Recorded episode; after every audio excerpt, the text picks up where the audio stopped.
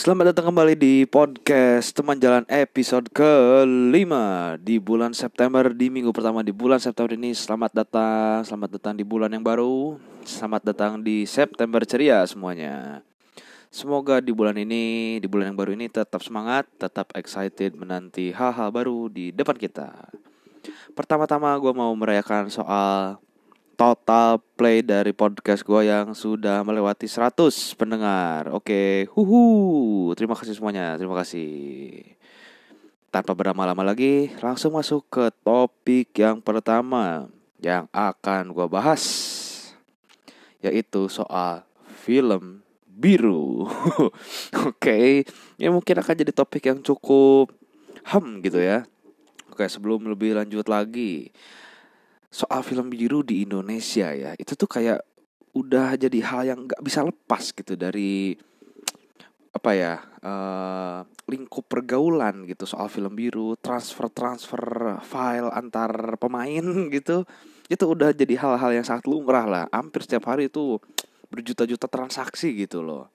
Ngomong-ngomong soal film biru nih saking menjadi identitasnya film biru tahukah kalian bahwa Sandi Sandoro aja bikin lagu soal film biru loh.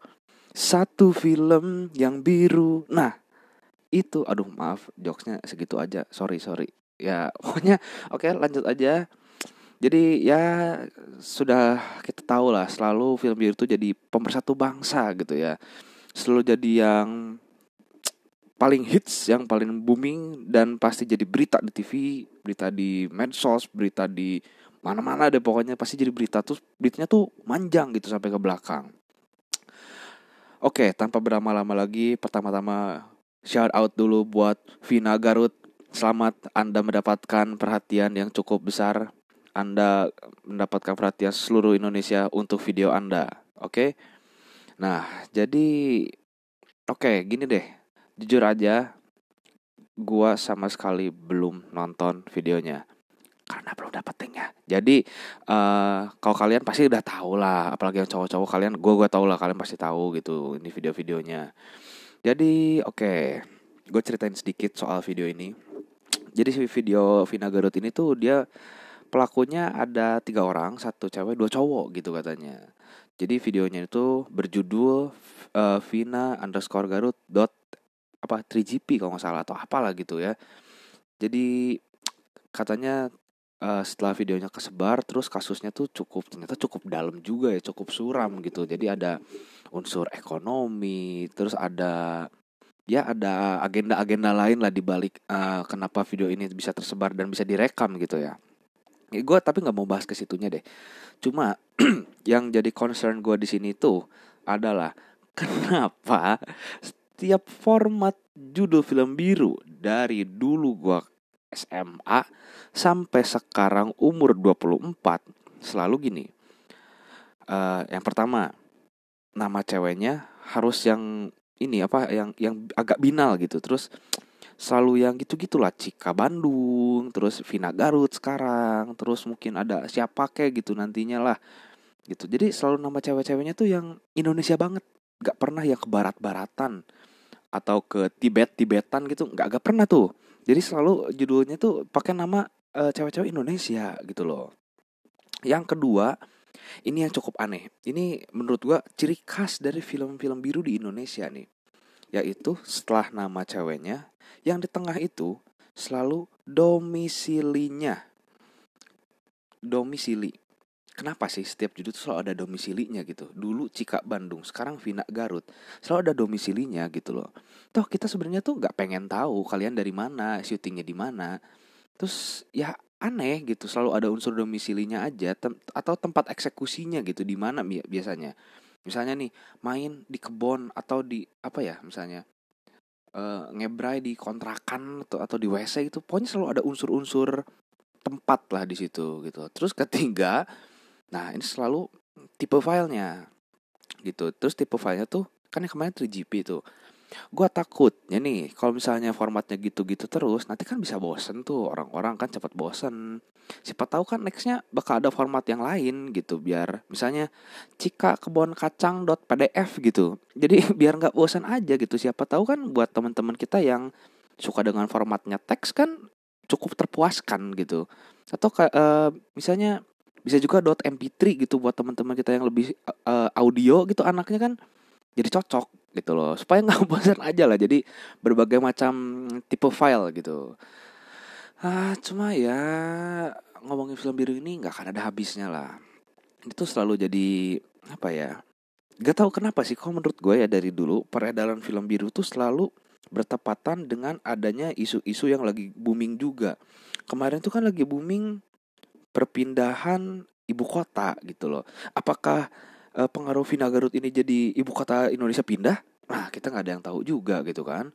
Cuma ya ngomongin sedikit soal perpindahan ibu kota, saya teh agak sedih gitu sebenarnya teh ya. Kan saya tuh dulu bercita-cita gitu pengen kerja di kota, pengen sukses di kota. Sekarang baru satu tahun sukses aja belum, ibu kotanya dipindah. Ya jadi orang kampung lagi kan gue sekarang gini, gitu loh. Tapi ya udahlah itu curhat sedikit gitu ya. Oke lanjut lagi. Uh, ini juga cukup fenomenal nih. Ini uh, topik kedua yang akan gue bawain yaitu hmm, ada uh, sepasang buah-buahan yang lagi booming juga nih yaitu duo semangka ini cukup fenom bukan cukup sih ini fenomenal banget sih parah nih dengan tajuk singlenya itu berjudul Mantul Mantul karangan Ayu Princess ya judul lagunya Mantul Mantul karangan Ayu Princess jujur gue cuma dengar lagunya barusan YouTube cuma ya 12 detik pertama cuma gue skip karena uh, bukan selera gue lah musiknya uh, gitulah dangdut dangdut yang apa adanya gitu ya bukan dangdut yang real gitu oke jadi setelah videonya naik di YouTube setelah diupload ke YouTube si apa si dua semangka ini itu gak lama-lama gak lama-lama lagi gak pakai basa-basi langsung dicekal oleh KPAI. Nah ini juga jadi pertanyaan gue nih, kok yang protes KPAI bukan KPI bukan lembaga-lembaga lainnya KPAI Komisi Penyiaran Anak Komisi Penyiaran sih Komisi Perlindungan Anak Indonesia gue jadi mikir gitu apakah dua buah-buahan ini tuh mengancam jiwa anak-anak apa gimana gitu kok sampai KPAI yang negur gitu loh. Apakah segitu brutalnya dua buah-buahan ini sampai mengancam keselamatan gitu. Kan setahu gue kan buah-buahan tuh bagus ya buat kesehatan tubuh gitu. Kok ini bisa sampai mengancam gitu loh. Terus ya katanya kan gini ya. Uh, mereka kan bikin lagu terus diupload ke YouTube terus mereka malah uh, kok kami dicekal sih sekarang? gitu loh. Kok padahal kita aja dari dulu kalau manggung bahkan lebih apa lebih vulgar lagi tapi nggak kenapa kenapa tuh malah sekarang di YouTube atau di media malah jadi dicekal. Ya iya dong kalian mikir apa sih? gitu loh. Ya kalian kan kalau manggung kan off air ya. Off air kan yang nontonnya tuh cuma ya sebatas pada saat itu doang saat itu yang nonton entah itu kakek-kakek nenek-nenek anak-anak atau siapa pun tapi cuma sebatas saat itu doang. Dan tidak ada kontrol di situ. Orang kan siapa tahu kalian lagi rame-rame gitu. Lagi apa lagi manggung yang nonton kan kalian kalian nggak bisa kontrol siapa yang bisa nonton kan. Ya wajar lah nggak ada yang protes. Nggak ada yang bisa protes ya wajar lah. Kecuali kalian lagi manggung tiba-tiba ditombak gitu sama Pak RT kan. Nah itu baru gitu. Sekarang kalian begitu naik ke media masuk ke media dicekal ya wajar dong kalian emang ekspektasi kalian apa gitu loh. Ya wajar lah. Kalian upload yang videonya aja kayak begitu ya jujur ngomong aja gue juga sebenarnya nggak setuju kalau video yang sefrontal sevulgar itu ditayangin di YouTube gue nggak sebenarnya nggak setuju. Soalnya ya balik lagi siapa pun bisa akses YouTube. Kontrolnya tuh lebih gimana ya? Susah lah lebih susah gitu. Kalian nggak bisa kontrol siapa yang bisa nonton video kalian di YouTube banyak lah banyak cara lah anak-anak pun banyak yang kepo mungkin anak-anak di bawah umur pengen nonton video kalian dengan cara ini itu bisa nonton kan sama aja ya kalian kalau tiba-tiba dicekal ya nggak kenapa kalian kaget gitu itu kan memang eh, apa eh, konsekuensinya kalian gitu Oke lah, gue capek lah kalau urusin yang begini-begini lah. Kita bahas yang lebih seru aja ya, oke? Kita ganti topik nih. Ini topik terakhir yang akan gue bahas, yaitu KKN Desa Pokari. yes, Desa Penari itulah pokoknya. Oke, buat yang belum tahu, ini tuh sebuah cerita horor yang based on true story katanya yang awalnya itu beredar di Twitter. Uh, itu booming banget di Twitter, parah booming banget gue udah baca threadnya dan jujur keren banget satu kata keren banget itu entah memang penulisnya yang jago atau memang base storynya yang bagus juga gue nggak tahu. Cuma mungkin karena dekat dengan kehidupan kita sehari-hari kali ya jadi tuh lebih berasa gitu. Gue ceritain sedikit lah. Jadi katanya di ceritanya tuh gini. Ada sekelompok mahasiswa mereka KKN di sebuah uh, desa di Indonesia bagian timur Jawa Timur gitulah. Terus mengalami hal-hal gaib lah di sana gitu kan.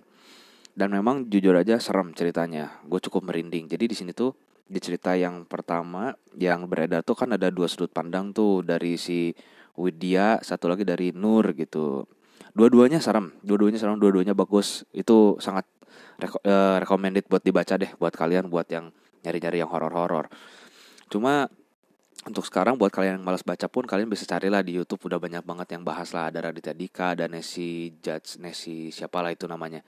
Yang banyak lah yang udah bahas ini gitu dan itu bagus-bagus kok kalian pun boleh nonton dari situlah gitu terus um, katanya kan mau diangkat jadi film juga ini gue nggak tahu ini apakah ini hoax atau enggak gue nggak tahu cuma kalau diangkat film pun mungkin gue akan nonton karena uh, cerita dasarnya keren sih. Ini cukup apa ya?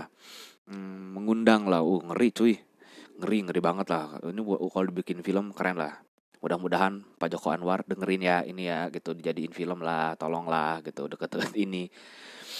Terus nah tapi ya keresahan gua eh, keresahan gua nih soal cerita-cerita horor yang beredar tuh selalu gini loh. Eh, orang-orang tuh selalu mendebat gitu. Ini asli. Oh enggak lah ini bohong. Oh enggak dong ini asli ini buktinya bla bla bla bla. Uh, kalau menurut gua gini loh ya udahlah uh, nikmatin aja as it is gitu loh. Maksudnya dari sananya segitu ya udah nikmatin aja. Jangan didebatin ini ceritanya asli atau enggak. Anggap aja ini hiburan biar kalian nggak stres gitu loh. Uh, ya udah kalian baca kalian nonton nikmatin aja lah. Nggak usah dicari-cari tahu soal kebenarannya gitu loh. Nggak usah lah.